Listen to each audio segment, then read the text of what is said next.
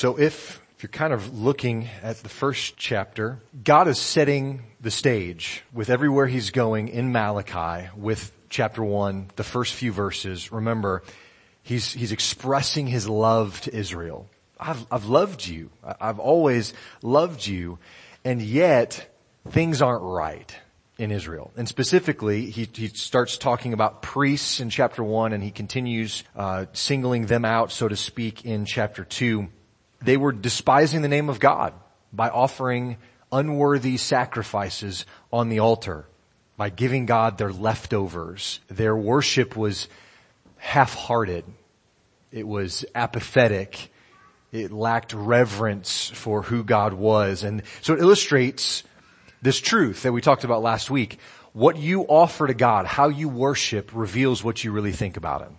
So we should take this seriously. We should take this to heart, as Malachi will say, because the day is coming when, when everybody everywhere, that's kids, that's what Jason taught you to, to, say about chapter one.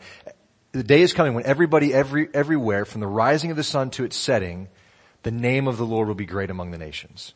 It's happening. It's will, it will happen. And so don't turn your nose up at worshiping the way that God instructs, the way that the people of Israel and specifically the priests did. And don't promise to do something for God or to give Him something and then go back on your promise. Don't promise when you actually have no intention of fulfilling it. That doesn't please Him. God is a great king. You wouldn't treat your earthly governor that way, Malachi says. So do you expect God to receive that kind of gift? No, of course not. So chapter two continues the same rebuke for the, the priests of Israel. And as we read, I want you to notice that the first verse sort of summarizes what's already been said to the, to the priests at the end of chapter one. He says, if you won't listen, if you won't take these things to heart, then there will be consequences. And actually there already have been consequences. So let's read Malachi chapter 2 verses 1 through 9. And now, O priests, this command is for you. If you will not listen, if you will not take it to heart to give honor to my name, says the Lord of hosts, then I will send the curse upon you and I will curse your blessings. Indeed, I've already cursed them because you do not lay it to heart. Behold, I will rebuke your offspring and spread dung on your faces, the dung of your offerings, and you shall be taken away with it. So shall you know that I have sent this command to you, that my covenant with Levi may stand, says the Lord of hosts. My covenant with him was one of life and peace, and I gave them to him. It was a covenant of fear, and he feared me. He stood in awe of my name. True instruction was in his mouth and no wrong was found on his lips. He walked with me in peace and uprightness, and he turned many from iniquity. For the lips of a priest should guard knowledge, and people should seek instruction from his mouth, for he's a messenger of the Lord of hosts. But you have turned aside from the way. You've caused many to stumble by your instruction. You've corrupted the covenant of Levi, says the Lord of hosts. And so I make you despised and abased before all the people insomuch as you do not keep my ways, but show partiality in your instruction. Would you pray with me? Lord, these, these words are certainly specifically for the priests, as was pointed out in the first verse. And yet, Lord, these verses are for us, especially those who claim your name, who then would have been said to be part of the royal priesthood, as Peter puts it. And so we need as we read through these things, not just to point a finger unless it's pointing back at our own hearts. So help us to consider what these words mean for us today as they meant to the priests then, Lord, and to evaluate our own ministries, if you will, to our families and our workplace, just with the Spirit, ourselves, Lord. Help us to, to see these things for what they really are from your perspective and how to change based on what you say here. We thank you for this word. In Christ's name we pray. Amen. So look at verse one. This is the Lord saying, hey, priests, remember this command that I just talked to you about, the worship that you've been kind of blowing it in? This is for you. The instructions on how to worship properly, on how to sacrifice, these things are for you. And so it needs to be understood by the people of Israel, yeah, but specifically by their spiritual leaders. These priests, they were the ones supposed to be teaching godly ways and godly things to the people, right? So they're failing at it and Malachi, the Lord through Malachi is calling them out on it. That's what's happening here. Now what problems, according to verse 2, were the priests having? They were the ears and the heart. They wouldn't listen. They didn't lay it to heart. They didn't take it to heart. And so we know that belief is a huge part of salvation. And yet a person has to hear the truth, Paul points out in Romans, to hear the truth of the gospel, and then that truth has to affect their heart for regeneration to occur. Now these priests, here's the problem. They'd become deaf to what God was saying. They weren't hearing it. They weren't listening to God's commands. And then he says that their hearts had grown cold in recognizing his love for them. Their efforts in the priesthood, as we already discussed at the end of chapter one, their efforts there had just taken on this ritualistic routine. Same thing, day in, day out. It's not that big a deal. We do this all the time, so why do I have to give God what's best? I'll just give him the lame animal, the sick one, the one that somebody took from somebody else. Not a big deal and then the nice stuff I'll keep for myself. This is their mindset. They were giving God the leftovers. And God specifically says multiple times at the end of chapter one that this wasn't just a bad idea. He says this was evil. It was evil. And so it helps us understand that an evil pattern of thinking and behavior has consequences, brothers and sisters. It affects you. It affects those around you. Malachi, again, the Lord through Malachi is saying, look, if you will not take it to heart. So here it comes. If these things are not taken seriously, if you don't reorient your thoughts and behaviors around the honor of the name of the Lord, what's going to happen? Verse 2, then I will send the curse upon you and I will curse your blessings. Indeed, I've already cursed them. Why? Why does God do this? Well, he says at the end of verse 2, because you do not lay it to heart, because you haven't taken these things seriously, because you don't value the honor of my name. The name that will be great among the nations, right? The end of, or the middle of chapter 1 said. These priests were not valuing it or showing it worth. You, they did not take it to heart or lay it to heart. What does that, what does that exactly mean? Well, it conveys this, this concept of determining a course of action based on information that you've already received. Okay, take, lay it to heart or take it to heart. So taking something to heart isn't just hearing, but it's also putting it into practice, putting it into action. That's what it means to lay it to heart. So uh, imagine if you go to a bee yard, an apiary, and, and the beekeeper says, don't play around the hives because you might get stung. Well, if you don't lay that to heart, what's going to happen? You're going to get stung. And the bee stings are proof that you did not lay his instruction to heart, right? Now, is it the beekeeper's fault that you got stung? Is it the bee's fault that you got stung? Well, you might argue that, but they're just protecting their homes, right? So it's not the beekeeper's fault who warned you. It's not the bee's fault necessarily. It's, it's your fault. You heard the instructions, stay away, don't play there, and yet you were stung as a result. The priests were not taking the holiness and worth of God seriously. And there were warnings down throughout the ages. Think of all the other Old Testament prophets. These are warnings of danger that come from not obeying God and His Word and not taking Him seriously. But the consequences for that are way worse than a few bee stings. He's going to curse their blessings. He's going to curse them. He says it's already happened. Way worse than some bee stings. I mean, we're talking about God. The word that he uses here is letting loose, unleashing the devastation of his righteous judgment on Israel and on the priests because they ignored his instructions. He says he will curse their blessings. This is a divine oxymoron, if you will. But that isn't what God would want for his children. His desire is to bless them. And then for them to go and to be a blessing. That's what his intent was for the people of Israel. to bless them and then they would carry that blessing to the nations, to others. But can God be a good father if he doesn't correct and discipline his people when they go astray? No. God must discipline and he does discipline those he loves. So again, what's the problem here? It's a problem that you and I struggle with even in 2022. They were not taking to heart the honor of his name. The priest didn't care. And they showed it, they proved it by offering him leftovers, junk, as it were. And so as we were challenged last week to consider and evaluate, what, what offering are we giving to the Lord? We're not talking about animals and that sort of thing. We're even going deeper than financial offering to the Lord. What are we giving of ourselves, of our time, of our resources, of our everything?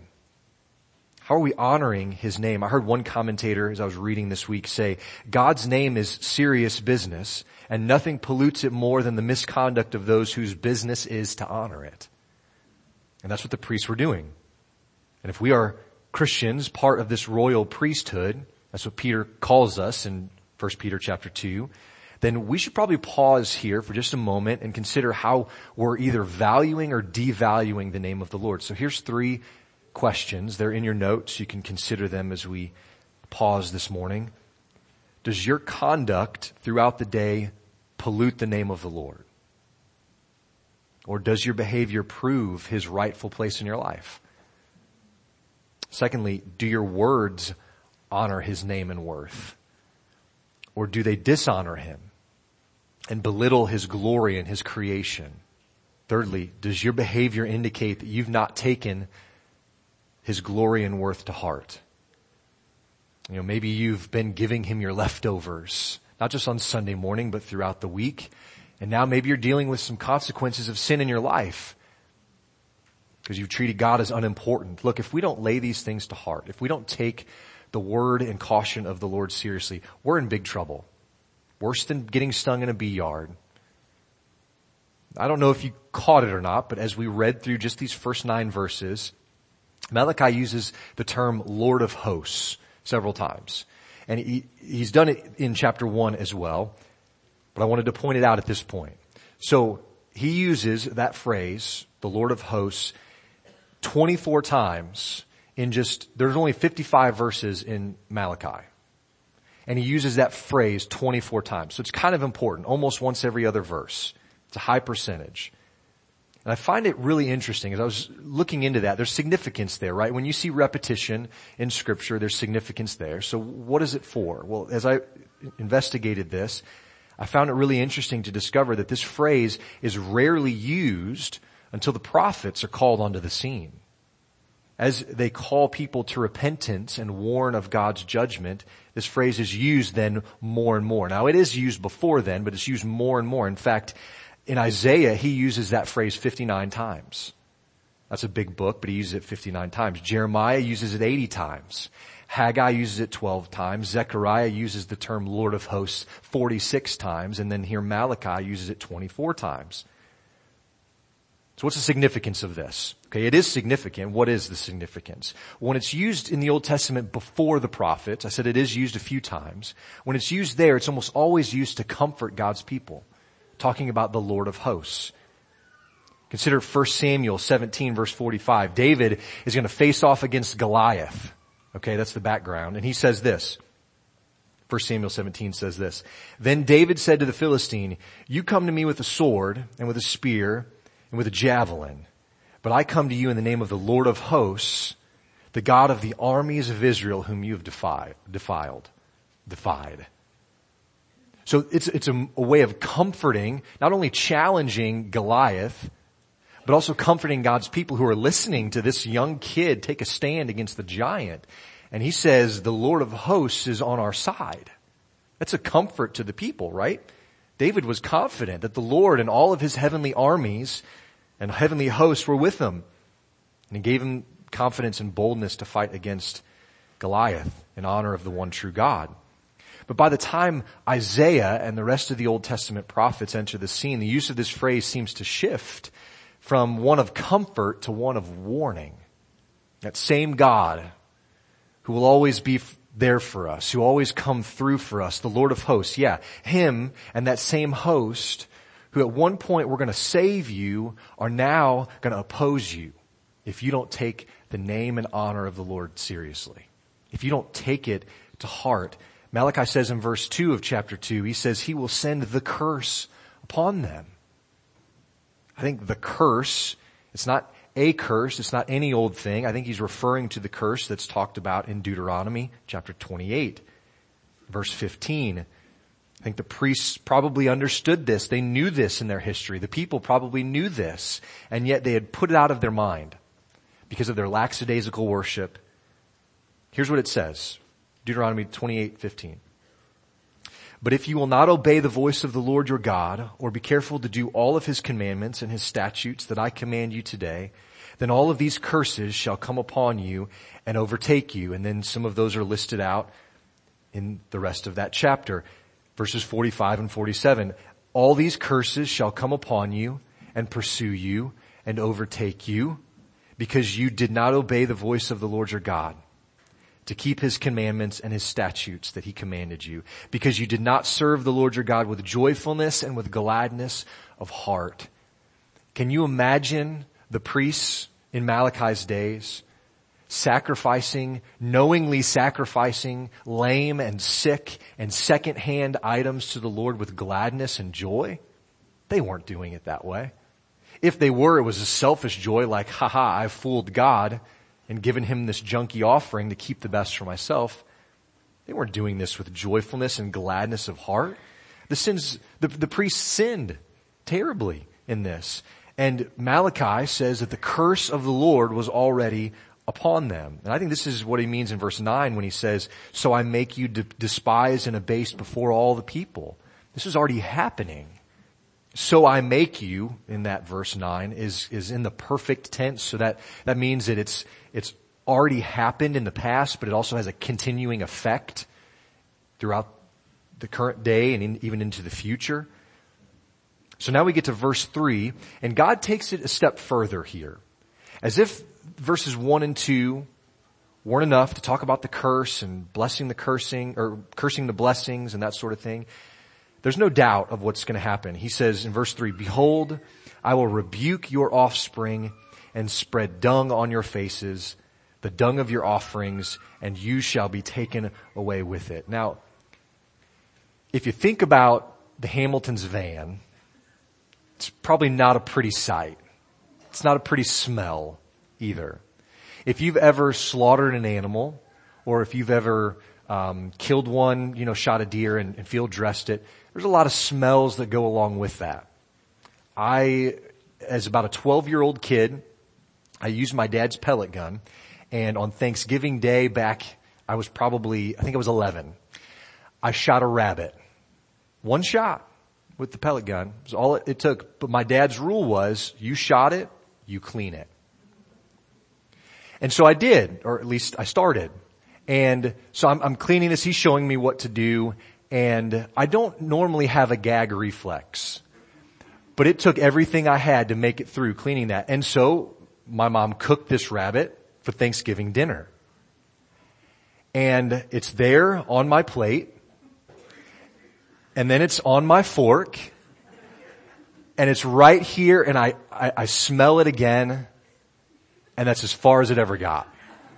I couldn't do it. I remembered the smell of the animal. I remembered all of the things in its intestines and I couldn't finish it. And so what, what's happening here is, is the sacrificial system, guys, it's not a pretty system. Okay? It's not a pleasant thing. There's not pleasant aromas going on with this for the most part. There's lots of death and blood and animal parts and they were supposed to deal with them specifically. When an animal was killed for the sacrifice, there was usually stuff left in the system, kind of what came out on the Hamilton's van. In Exodus 29, 14, God actually gives instruction what to do with this sort of thing. He says to take the dung and the flesh and the skin of the animal and do what? Take it outside the camp and burn it. Outside the camp because it doesn't smell good. and burn it. But here, what does God say is going to happen with the dung of the sacrifices? They're not going to take it outside the camp.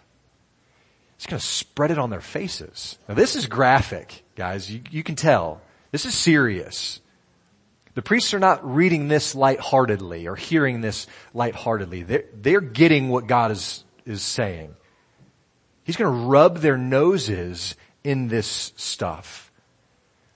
It just goes to show God is communicating to the priests, look, you've defiled yourselves by what you're doing and you're going to be further defiled because of what you're doing. God is serious, beyond serious about the priest's attitudes and actions in carrying out the sacrifices. And he's serious about the way that you and I worship him too. The New Living Translation says, instead of you shall be taken away with it, it says, I will add you to the dung heap. That's, that's a little more picturesque, isn't it? To the priest. I will add you to the dung heap. So just as the internal waste of the sacrificial animal was carried outside the camp and burned, what's being implied here is that the priest would also be discarded and suffer humiliation and loss of office. John MacArthur says that the Lord's purpose in this kind of a, a very vivid warning was to shake them out of their complacency. Guys, if you don't change, if this continues on, I'm going to rub your faces in the dung of your bad sacrifices. Shake them out of that. Now verse four, thankfully, shifts a bit, and there's, there's actually a glimmer of hope here, a glimmer of light in this discussion, and he brings up, Malachi brings up a good priest. You can, you can carry some correlation between Christ and what Levi is painted as here. Verses four through eight carry a very different tone than verse three does when referring to the Levitical line of priests. And he uses Levi as this example and he says this is, this is what used to be and this is what it ought to be even still. Uh, Levi and, and, his descendants were to be the, the Levitical priesthood. Uh, they were supposed to make intercession for the people. And, and there's a covenant under, undergirding here that we need to understand. This is a covenant is a relationship that God uh, made with them and then established by His Word, and it is a series of blessings and cursings, which is the very thing that referred to the start of the chapter in verse one and two when Malachi is talking about the command that's for the priests. He's saying, look, if you guys aren't going to if you guys aren't going to keep the Levitical covenant properly, then I'm going to keep it on my end. I'm going to make sure that those who violate it are disciplined, are punished. And in verse 4, the end of verse 4, that's how the covenant of Levi will stand, by God bringing it about. He's going to keep his part of it. But God's motive for discipline against these ungodly priests was that it would warn them back to a proper respect of the covenant. That was the point, to, sh- to shake them out of this complacency and remind them of this covenant, the one that he established with Levi. God was going to keep it even if the priests wouldn't. And in verses five through seven, it's explained why Levi is used as this example. So there's, there's four areas. Just real quick, you can fill these out in your notes. Number one is reverence. He feared me. This is said about Levi. He feared me. He stood in awe of my name. This just means Levi knew who he was and more importantly, he knew who God was. He knew the reverence and awe that the person and name of God warranted. I, I like the way the New King James version says this. It says, my covenant was with him, one of life and peace, and I gave them to him that he might fear me. So he feared me and was reverent before my name. So God's gifts, think about this, God's gifts were life and peace. Okay, what was Levi's part in this covenant? fear the Lord. With him, the covenant stood firm as he carried out his priestly duties in the fear of the Lord. But the priests in Malachi's day had drifted significantly away from that. They no longer feared the Lord. Their worship was half-hearted at best, and so life and peace were being removed from them. Number two, the second way in which Levi is mentioned here in his, his teaching. It says true instruction was in his mouth no wrong was found on his lips. What's, what's this true instruction that he's talking about? Is, he talking about Levi's opinion? Of course not. Deuteronomy 31. Then Moses wrote this law and he gave it to the priests, the sons of Levi, who carried the ark of the covenant of the Lord, and to all the elders of Israel. And Moses commanded them, listen to this, this is the command, assemble the people, men, women, little ones, even the sojourner within your town. So the, the people visiting, bring them all, gather them together that they may hear and learn to fear the Lord your God. And be careful to do all the words of this law and that their children who have not known it, generations to come, that their children may hear and also learn to fear the Lord your God as long as you live in the land that you're going over the Jordan to possess. What was the point of gathering the people, even the people visiting? Was so that they might know and hear and fear the Lord for generations to come. Now if you think about Exodus 20, so Ten Commandments are given to Moses the people there, what did they hear and see? An incredible scene. They saw smoke coming from the mountain, lightning in the sky, they heard thunder and the blast of trumpets, and they don't know what is going on. They see all of this stuff, and it says that they were frozen with fear. Exodus 20, I'll read verses 18 through 20. Now when all the people saw the thunder and the flashes of lightning and the sound of the trumpet and the mountain smoking, the people were afraid and trembled. They stood far off and said to Moses, do you hear that? They stood far off and said to Moses, you speak to us and we'll listen, but don't let God speak to us lest we die. Moses said to the people, do not fear, for God has come to test you that the fear of him may be before you that you may not sin. So what, there's, there's a lot of fear referenced here. And on one hand, they're supposed to fear, but then Moses says, do not fear. What in the world is happening? I think we tend to look at fear as always a negative thing. Don't be afraid. And there's scriptures that we could point to that say, do not be afraid, be strong and courageous, right? So what are we talking about when fear is a, a positive thing, when it's a good thing? What's the point of the lightning and the thunder and the smoke and the trumpets and all of that stuff? It was to instill the fear of God in the people. Why? Look back at verse 20 of Exodus chapter 20. That you may not sin. God has come to test you that the fear of Him may be before you. That you may not sin. That was the point. That they might not sin. Oswald Chambers says this. The remarkable thing about fearing God is that when you fear God, you fear nothing else. Whereas if you do not fear God, you fear everything else. I think that's true. All Levi's teachings rested on the law of God, the divine law of God. And as he faithfully taught and explained these truths to the people, it says that no wrong was found on his lips. Brothers and sisters, when we explain the truth of God's word by the power of the Spirit, we're doing a good thing. And when we, insofar as we do that, we're not saying anything wrong. No wrong was found on his lips, it says. But notice that it wasn't just the words that he spoke. Verse 6, the end of verse 6 shows that his lifestyle, the way he walked was also true. And this brings us to our third point. That was his character. He walked with me in peace and uprightness, and he turned many from iniquity. So it said that Levi walked with God in peace and uprightness. This is really important for a priest in the Old Testament because one of the things that they were to do was to settle disputes. Somebody comes to them with a dispute, a disagreement, and the priest was to act as a judge here, to rule, to give a judgment. Especially when it came to disagreements about the Torah, the first five books of the Bible, the law. That's where the priest really was, was interceding and he was entering in to these dis- disagreements. And so as, as Levi faithfully fulfilled his duty of teaching and living righteously, what does it say happened? As he did these things, as he not only spoke the truth, but he lived the truth, it says many were turned from iniquity. He turned many from iniquity. This leads us to our fourth thing. It's very similar to the second one of teaching. This is instruction. Number four. It says the lips of the priests should guard knowledge and people should seek instruction from his mouth because he's a messenger of the Lord of hosts.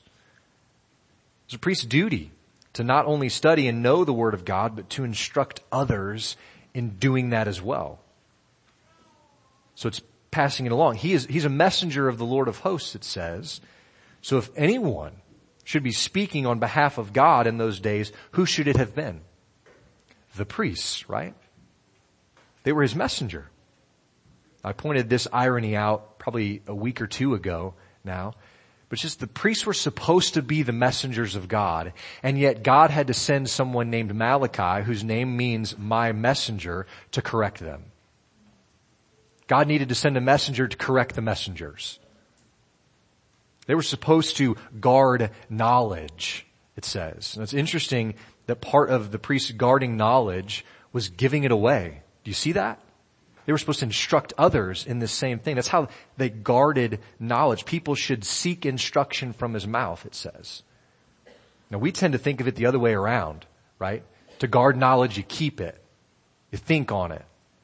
But, I mean, surely if the Dark Ages taught us anything, it's that the Word of God belongs in the hands of people, in the minds of the people. We give it away as we teach it. Not only do we get it better, but we're giving it away and therefore we're keeping it pure. We're giving instruction away. We're guarding the knowledge of this truth as insofar as we're teaching it properly.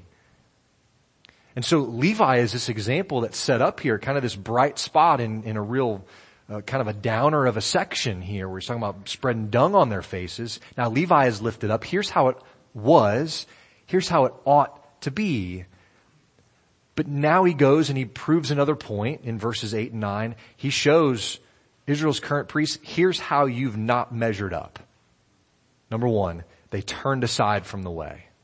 Ironically, not ironically, sovereignly, Peter used that same kind of phrase in 1st and 2nd Peter, talking about turning aside from the way. This is what the priests were doing. The way was there. The way was available. The way was instructed to them. Some had walked it before, Levi, but they chose to turn aside from it and to do their own thing, to keep the best for themselves, to not treat the name of the God, name of the Lord with honor. Number two, they caused many to stumble by their instruction. Notice how this is directly opposite of what's said of Levi. By Levi's example, many were turned from iniquity, but by these priests' example, they caused many to stumble. They had turned aside from the proper way, and so they caused many to be distracted and disobedient from what God had called them to do.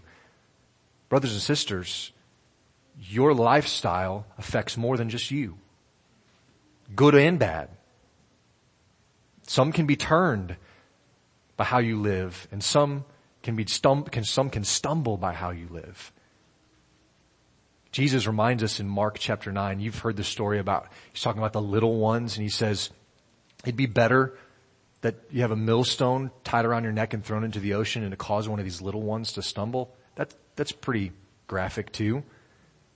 Little ones there, he's not talking about age of children. He's talking about people who are following him as his disciples who are humble in spirit, who are poor in spirit, the humble ones. So it's one thing to go astray yourself, and I think this is reflected here in Malachi too. It's one thing to just go astray yourself, but if you cause others to go along that same way into destruction, you're in real trouble. And this was the message being conveyed to the priests in Malachi's time. It's very serious indeed. Number three, it says that they corrupted the covenant, covenant of Levi. Violated, maybe in your, in your Bible is another word for corrupted. Things that were not sanctioned by the Lord. That's what that means. They disregarded God's instruction for themselves. So how are they going to teach it to somebody else? They failed to keep the covenant regarding proper priesthood and they polluted it, not just in the people's eyes, but in the Lord's eyes. Fourth way they did not measure up was that they showed partiality in their instruction. The priests were supposed to decide cases based on integrity, based on truth, but they apparently were ruling with some kind of bias. There was some amount of favoritism being shown here. Some people were receiving justice from the priests and some others were being treated unfairly, it would seem. The teachings, the judgments, the leadership of the priests, they were all out of order. They're all tarnished because their lives, their beliefs about God, their respect for his name were all out of order. It was all tarnished. And because this was the case, what does God say? So I will make, so I make you despised and abased before all the people. And it's already happening. Things were not good in the camp of Israel, in large part because things were not good in the priests, in the priesthood. God had appointed them for the purpose of purifying the people and guarding the truth, but they themselves had become the source of the pollution. So what's the point for us? Where do we take from this? None of us are offering animal sacrifices. None of us are receiving those kinds of things. So what does this mean? What's the point? We'll look back at verse 2 for just a moment. Chapter 2 verse 2. If you will not listen, if you will not take it to heart to give honor to my name, just stop there. God, according to his faithful love for his people, I think still holds out the solution for reconciliation. He's holding it out to the priests. If you're not going to do these things, here's everything that's going to happen. But someone did do those things and it went well. Levi still holds out the solution for reconciliation. He says, listen. So if, if we reverse these things, he says, if you will not listen, if you will not take it to heart. So if we do listen, if we do take it to heart, what will happen? What are we going to do? What are we going to take to heart? What are we going to listen to to give honor to his name? So I think, I think every believer, I would hope every believer wants to be described like Levi in this chapter. You want to know and understand God's word better. You want to be able to teach it. You want to have a life marked by holiness. You want to impact others positively with the truth of scripture by your speech and lifestyle both. But I think many of us probably can identify more with the priests of Malachi's day than with Levi. So what do we do? If we're there, if we find ourselves identifying more with the, the evil priests than the honorable man of Levi, what do we do? Well, I think this, the message is simple and it's found in verse two. Listen. Take it to heart. Listen to what? Take what to heart? Listen to the words of God. Take His word to heart. Take His holiness to heart. His honor, His glory. And when we do these things, when you care about the character and worth, and when you value God as you ought to, well, your lives are changed. And when our lives are changed, in living those changed lives, in living a life changed by His Word and the message of truth, will we honor His name? It's, it's almost like this, this beautiful scriptural cycle of giving honor to His name and living a holy life. And the more you do one, the more you'll do the other. The more you want to do, the more you want to honor His name because you see His worth. But if, if we're, if we're without Christ, if we don't have that view of God in our minds, well, it's not just the priests, it's not just Christians who are called to honor His name. Because one day, what, what, does it say? If we believe God's word, the end of verse, chapter 1, verse 14, for I am a great king, says the Lord of hosts, and my name will be feared among the nations. Every person including those who don't know Christ personally, every person is formed and made in the image of God. And what are we made in the image of God to do? Isaiah tells us to give him glory, for his glory. And the day is coming when the name of the Lord will be feared, it will be revered among all the nations, and we are living now, as we've talked about the last several weeks, in the age of God's patience. His patience is ruling now. We live in the age of salvation. It's still there. The hand of reconciliation is still there. You have the opportunity today to joyfully give yourself over to the Lord, who shows us great kindness in sending Christ, great patience in waiting even now. And He's offering this reconciliation to us today. Will you receive it? Are you listening? Are you taking this to heart? You can. Our hope is that you would, and that it would change the way that you think, change the way that you act, and when it does, that gives God glory. That brings honor to his name. Let's pray. Lord, I cannot sufficiently honor who you are if my lifestyle is out of step with what I know to be true from your word. The priests were there. They could not honor your name properly because they, they didn't see you for who you were. Lord, you are a holy God. The only holy God. Help us to see a, a fresh view of that. And that affects our lives in the day to day. Because if you are that holy, if you are who you say you are, then I need to live my life differently. I need to treat my, my spouse differently. I need to train my kids differently. I need to care about the events of this world in a different way. If you're really there and you're really holy in the way that scripture says you are, then things have to change here in my life. And so I pray that you would do that change. Lord, I pray that we would enter into that with you. That we would give you our heart so that you might make it new and then we would go and live for you in light of these things. Lord, in doing so, we bring honor to your name.